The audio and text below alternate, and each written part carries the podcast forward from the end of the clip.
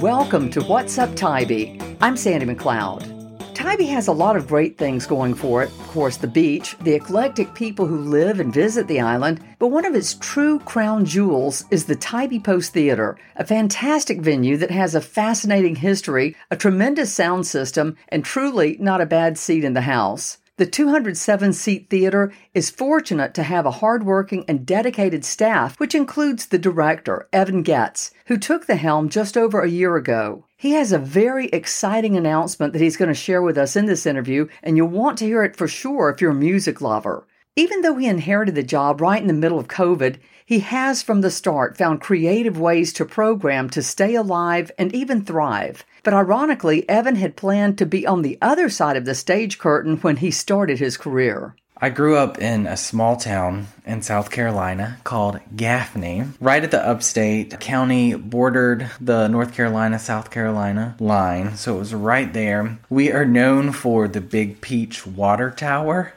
off of the Interstate 85 that looks um, not so PG. and everyone always makes fun of it. And then we're also known for, I don't tell people this much anymore, House of Cards. The character, the main character on there, is from Gaffney, South Carolina. So small town, about 12,000 people. For me, it felt very, very small. And I actually decided to stay there for college. Small town, oh, well, might as well stay, I guess. My family lived there. I actually had a relationship with a theater professor at Limestone College, which is in Gaffney. It's a women's school that was founded in 1845 and became co ed in the 30s. Again, I had that relationship with the theater professor and I knew I wanted to do theater. So I decided to stay and go to school at Limestone. And it was uh, such a great, great environment. It was small, intimate. I learned so much while I was there. And again, had those relationships. I was close to my family. So it was a really nice combination. And then immediately after I graduated, I went straight to grad school and I went to Savannah College of Art and Design, SCAD, and for my MFA in performing arts. I thought I wanted to be an actor. I wanted to do this professionally. Let's do it. Let's try it. And I did that for a little bit professionally, and then quickly realized that life was not for me. Uh, sort of this gypsy lifestyle. I personally did not want to do that. I wanted a little more stability in my life, a little more um, consistent income as well. Because you never know what the next job is going to be if you're an actor a professional actor. Evan says he learned a lot at SCAD, but the large size of the class and having some experience in working as an actor made him really question where he wanted to go with his life. I lost my way a little bit. The confidence that I thought I had coming from this small town, obviously, big fish in a small pond now. Um, so I lost my confidence. I lost my way a little bit. And I thought, what do I really want to do? I have no clue. And right after grad school, I met Savannah Stage Company, which was a brand new theater company in downtown Savannah. And they were professional, meaning they pay everyone who's involved. So I started doing the marketing for them, sort of the creative direction. And I had done that previously in undergrad and grad school um, arts administration, if you will. And I thought, this is kind of cool. And at one time after grad school, I had five part time jobs. However, they were all in theater or marketing. I worked for, for Skidaway Island State Park as their marketing coordinator. I taught at Armstrong part time, uh, public speaking and theater. I worked with Savannah Stage Company. I worked at the Savannah Children's Theater. I taught their field trips in the morning and their uh, middle school classes in the afternoon. So it was all theater and arts administration related. And then a job came open at Armstrong in the art, music, and theater department as a marketing coordinator for those three schools. So I applied and I got the job. Learned so much. I ran the box office, I did the recruitment, I did all the marketing for the events, all but all related to art, music, and theater. So arts and culture, which is where I felt like I was going that arts administration path. Well, it wasn't long until Evan and his partner ended up back where they started, thanks to an offer they couldn't refuse there was an opportunity with my partner. He got offered a job in South Carolina, in Rock Hill, South Carolina. You know, we've been in Savannah for six, seven years at this point. Let's go back to South Carolina and be closer to family and see what that's like. Rock Hill is a great place. It's the fastest growing city in South Carolina. It's right under Charlotte, North Carolina. So it's really nice. But I went up there and I didn't have a job. It's like, what am I going to do? I have no clue. I was a finalist for a couple positions, including the Charlotte Symphony for marketing, and I didn't get it. I thought, oh, my life is over. What am I going to do? And then actually another job, the Arts and Science Center Cultural Nonprofit in Charlotte. I was a finalist for that job, didn't get it. But they recommended me for another job at Blumenthal Performing Arts, which is the big arts and culture institution in Charlotte. They have six theaters. They do the Broadway touring shows their biggest theater is 3,200 seats. So I applied for the marketing position there for their membership campaigns and their Broadway campaigns. And I got the job. And it was fun at first. I enjoyed meeting the people and the patrons. The job itself was okay. The working environment was really interesting. There was a lot of turnover. And I have such a passion for being positive and being happy and making sure that's communicated to all patrons. And unfortunately, the work environment was not that way. But that's okay. That's just the way it is sometimes. It, it, was almost like we were in the business of just making money and selling tickets, which sure, that's fine. But where was the humanity in it? Where was the relationship part of it? And then my partner got offered a job back in Savannah at a really awesome church. He's a director of music and worship. That's his career path. He's exceptional at it. At the same time, the Tybee Post theater job came open, and I said, well, this may be a really good opportunity for both of us. Let me apply and see what happens. Four interviews later, was uh, offered the job here at the Tybee Post Theater. And we love Savannah, we love the area, so we were happy to come back. Running a successful arts venue with live performances is a tricky business on a good day. But starting out in the new position in the middle of a pandemic did not come with an instruction manual. It's been an interesting and wild ride coming in on the the coattails or really in the in the middle of COVID and navigating how do you run a performing arts venue in the middle of COVID. A really interesting experience. Um, when I started, we were shut down, essentially. There were movies that we were playing at a limited capacity. But as far as the live events go, the theater was not doing those. We were not producing those. And I think it was my second week here. We had a board meeting and at that board meeting, they were discussing opening back up. And I said, I'm happy to do that. But first, I want to ask the patrons if they're ready to come back. I said, I, I don't think the data will lie. I think we need to send out a survey and see if they're ready. We need to ask them specific questions of are they comfortable coming back in social distancing or at full capacity? Uh, what measures should we take to ensure their safety? And we sent out that survey, and the majority of people were interested in coming back at full capacity. And I said, okay, let's try it. Let's do it. Let's still be safe. Let's still offer hand sanitizing stations. Let's clean the theater after performances in a better way than a normal cleaning. Let's just try it. And mass masks were not required. That was a question we asked, and the majority of people said they did not want to come back if they had to wear a mask. So at that point, we requested that they wear it. And the majority of people actually wore them. So they were still being very careful, which I was very appreciative because um, I want to keep everyone safe. Essentially, it's my responsibility to make sure everyone leaves this place and feels comfortable and safe. So we've been doing that for a year now in in some form of fashion. We've relaxed a little bit, obviously, as everything else has been relaxed. You know, there have been those spikes that we've had to ramp up the safety a little bit. We even had to shut down in January of 2022 for about three or four weeks when it was so crazy out there. And it made a huge difference. I wanted to keep my patrons safe, but I also wanted to keep my performers safe. And I wanted to be a good steward of, of our financials. You know, we were going to lose money if we continued to stay open and people weren't coming to shows, but we were still having them. So it was a win win all around. We opened back up in February and we've been extremely successful since then. March of 2022 has been our most successful month on record, which has been awesome. That tells me people are ready to come back. They're ready to experience fun and be together.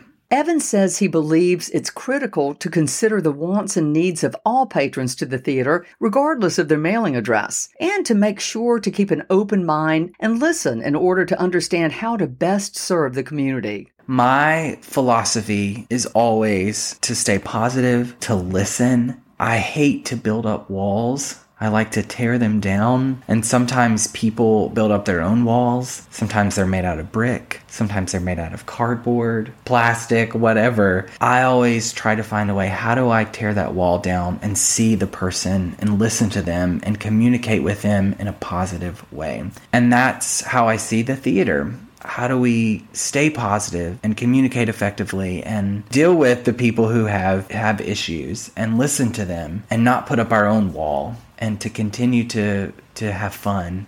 I think the biggest thing that i had to to dive into and look for was the programming for the people that come to the theater what do they want to see what do they want to be experiencing? What do they want to be a part of? And I was told by a lot of people that this place is just for Tybee. And yes, it is. I think at its core, it's for Tybee, but it's also for people not on Tybee. It's for anyone who comes to this place. So that informed my decisions on who I bring here. It is a place for everyone. And that's what I want to communicate to people that yes, it is for Tybee because we are on Tybee. Way beyond, way beyond Savannah, way beyond Chatham County. I mean, we're reaching people internationally all over the country we're reaching people. So it's a place for them as well. And i think that's sort of the philosophy i've gone with is we're we're in this together. We're all experiencing this together regardless of your political views whatever you believe in. When you enter this space we are now here together communicating together having fun together and experiencing something awesome on stage together. Besides dealing with COVID, it's been a learning curve for Evan to determine what patrons want to see and hear. Plus, it's been frustrating to find a way to balance that while also trying to support local talent for me, the biggest challenge is what do I bring to our stage?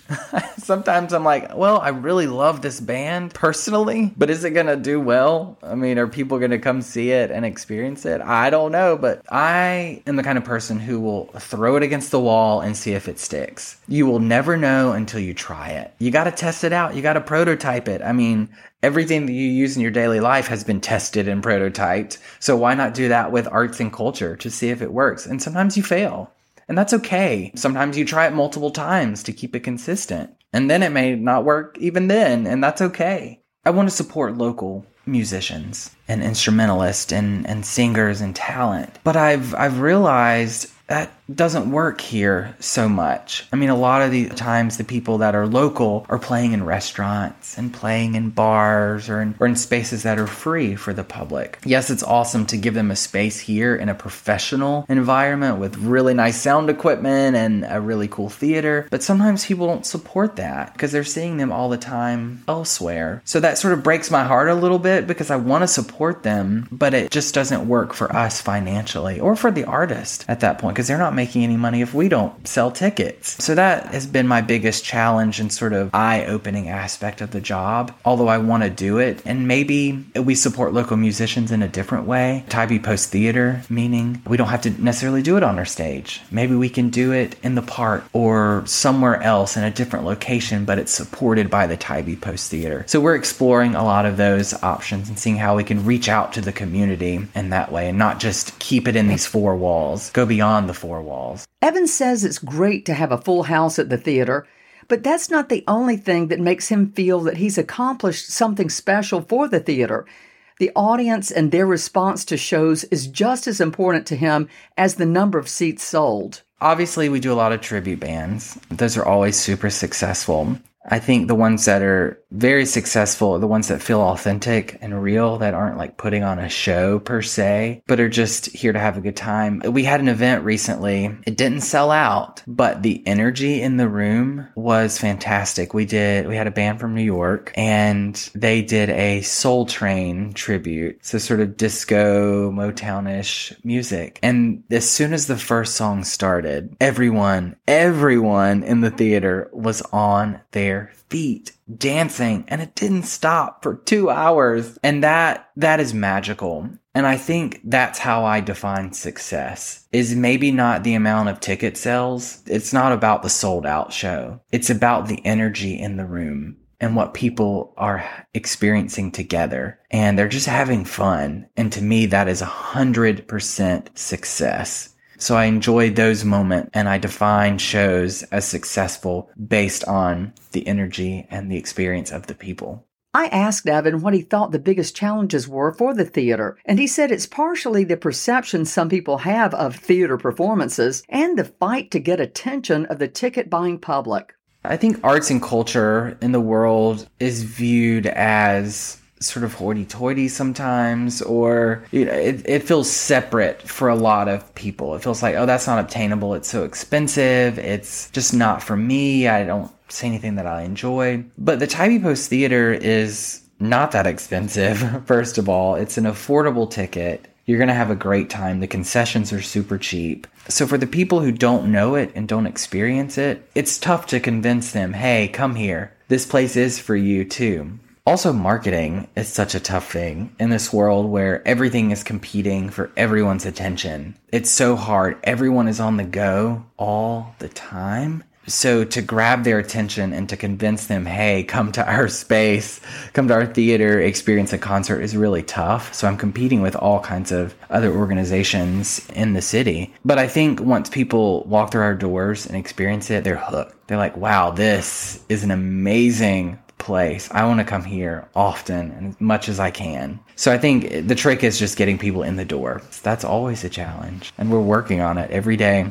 The Post has been up and running and making great strides as a theater and community space since September of 2015. I asked Evan what he thinks is going to be necessary to continue growing and being successful in the future. I think we're at a moment of transition of how do we not only sustain what we do, but how do we grow and how do we continue to to expand and to to offer great programming? And that requires a lot of strategy on everyone's part our board members, our staff, everyone, the patrons, even. It requires time to reflect, to think, to dive into the data and see how do we continue to be successful. I always go back to if we can be positive and if we can be authentic in what we do, we will continue to be successful. If we're a gimmick, if we're putting on airs, we're not going to be successful. But if we humanize who we are, if we become relatable, if we become authentic, that's how we survive. And it's done through diverse programming. It's done through community events. All kinds of factors play into that. Yeah, I think it's just being about being authentic. Last but not least, Evan has a very exciting announcement to make about a really big event that's being planned for the Post Theater this fall. You know, we're in the business of entertainment. We're in the business of music. And I thought, how can we create something really big and special that relates to that? And we came up with an idea of a big music festival, an outdoor music festival to say the least. People love those things. So we thought, let's try one on Tybee. So we approached Hotel Tybee and they have been extremely kind in letting us use the space, their outdoor space for a music festival. So in November of 2022, we are going to have a big outdoor music festival. And it's going to be all day, sort of, around 12 to going into the evening of different bands. That includes local and regional and national bands. And our headliner, I can say, is going to be the Indigo Girls, which we're so excited about. They've never played in this area. So their agent was like, yes, we want to do that. So we're super, super excited to bring them to the island and offer something at a little bit higher level for people to create a real experience like a music festival. So we're super, super excited about that. Tickets will go on sale in June. It's going to be $100 per person. That includes general admission all day. You get in, you can leave if you want to. I mean, come back. We're going to have food on the premise. We're going to have drinks, um, alcoholic and non alcoholic drinks and um, just a really good time. There's also a $175 VIP ticket, which gets you into a air conditioned room with food and a couple of free drinks, some really nice restrooms, all that fun stuff. So it's a little upcharge because you get a little bit more, but um, really affordable, I think, uh, for an all day music festival, especially for the Indigo Girls. We're soliciting sponsors. We're asking people to be a part of this festival from $500 which is really great. You get some cool perks for that, all the way up to $25,000. Those will be the big heavy hitters that we're that we're reaching out to and we we may have someone. So um be mindful, continue to be mindful of the importance of this place. Uh, log on to our website, tybeeposttheater.org. Theater is spelled E R, not R E. And uh, see ways that you can be be a part of our family, because that's what we truly are as a family. We welcome everyone. There are many ways you can get involved to make sure this wonderful venue continues, whether it's buying a ticket to see a show or purchasing a brick or star in front of the theater or honoring someone or yourself with a seat sponsorship. Speaking of sponsorships, corporate sponsorships are always welcome, or you can volunteer and be sure to keep spreading the word out about this magical place. Special thanks to Tybee Post Theater director Evan Goetz, who's doing such a great job, and also to the board members and everyone who loves the place. Let's make sure the doors stay open for many years to come. That's all for this edition of What's Up Tybee. If there's topics you'd like to hear more about, please let me know. The show is recorded, edited, and written by me, Sandy McLeod. Also keep in mind, in my real life, I'm an associate broker with Century 21 Fox Properties, and I'd love to help you if you ever need to buy or sell property in or around Tybee. See you next time. Thanks for listening, and no matter where you are, relax, think of the beach, and live your life like you're on Tybee time.